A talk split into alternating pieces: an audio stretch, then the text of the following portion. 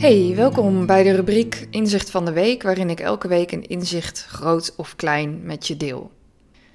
Ik ben op dit moment nog aan het nagenieten van uh, gisteravond, want ik ging met Marjolein van Mindful Minuut naar Gurudev Sri Sri Ravi Shankar. nu denk je misschien naar wie, uh, maar dit is een spiritueel leider. Hij is bekend van onder andere Art of Living, een stichting die mensen helpt stress, geweld en ziektes uh, in deze wereld te verminderen.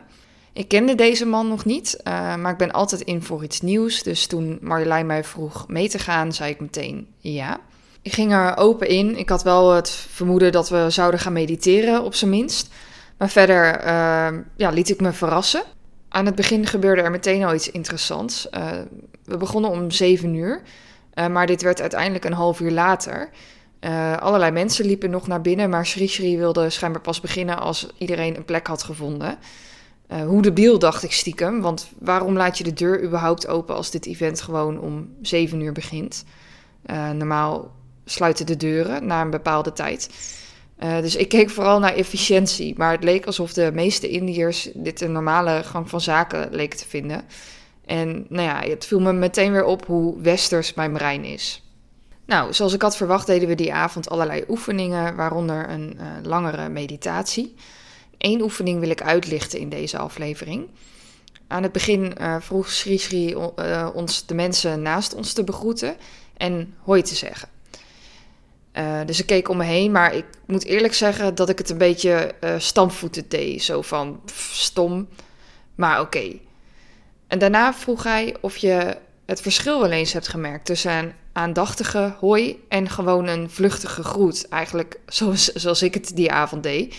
Um, ja, ik zei wel hoi, maar niet heel erg met aandacht. En dit deed me denken aan gesprekken uh, op het werk. Soms vertel je iets en dan merk je dat degene tegenover je, of dat nu online is of fysiek, je verhaal niet helemaal oppikt. Uh, de ander lijkt te luisteren, maar is er niet helemaal met de aandacht bij. Daardoor voel je je niet gehoord en niet gezien.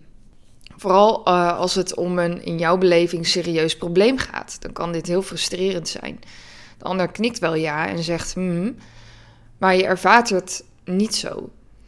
En waar ik het eigenlijk over heb, is dus het verschil tussen luisteren en luisteren. Luister je om daarna weer snel door te kunnen gaan, of ben je echt oprecht geïnteresseerd in iemands verhaal? Ik denk dat veel uh, miscommunicatie voorkomen kan worden als je probeert bewuster aandacht te schenken aan dit moment, dit gesprek waar je nu aan deelneemt. Door meer aanwezig te zijn, zie en hoor je dingen waar je anders overheen zou kijken of die je anders niet zou opvallen. Misschien is er komende week een overleg of een gesprek waar je hiermee zou kunnen oefenen. Niks anders doen dan luisteren, observeren, met je aandacht in het hier en nu zijn en dan kijken wat er gebeurt.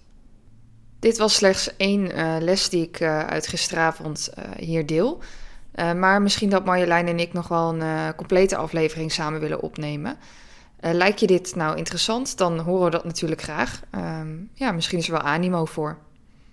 Nou, dit was hem dan weer voor deze week. Ik hoop dat je iets hebt gehad aan deze aflevering. vergeet je in elk geval niet te abonneren op mijn nieuwsbrief om op de hoogte te blijven. Uh, dat doe je door naar mindfulnessbuddy.nl slash nieuwsbrief te gaan. Zie ook de link in de show notes. En verder kun je me vinden op Instagram onder de naam mindfulnessbuddy. Of stuur een mail naar lisa.mindfulnessbuddy.nl. Lisa met een S. Tot de volgende keer.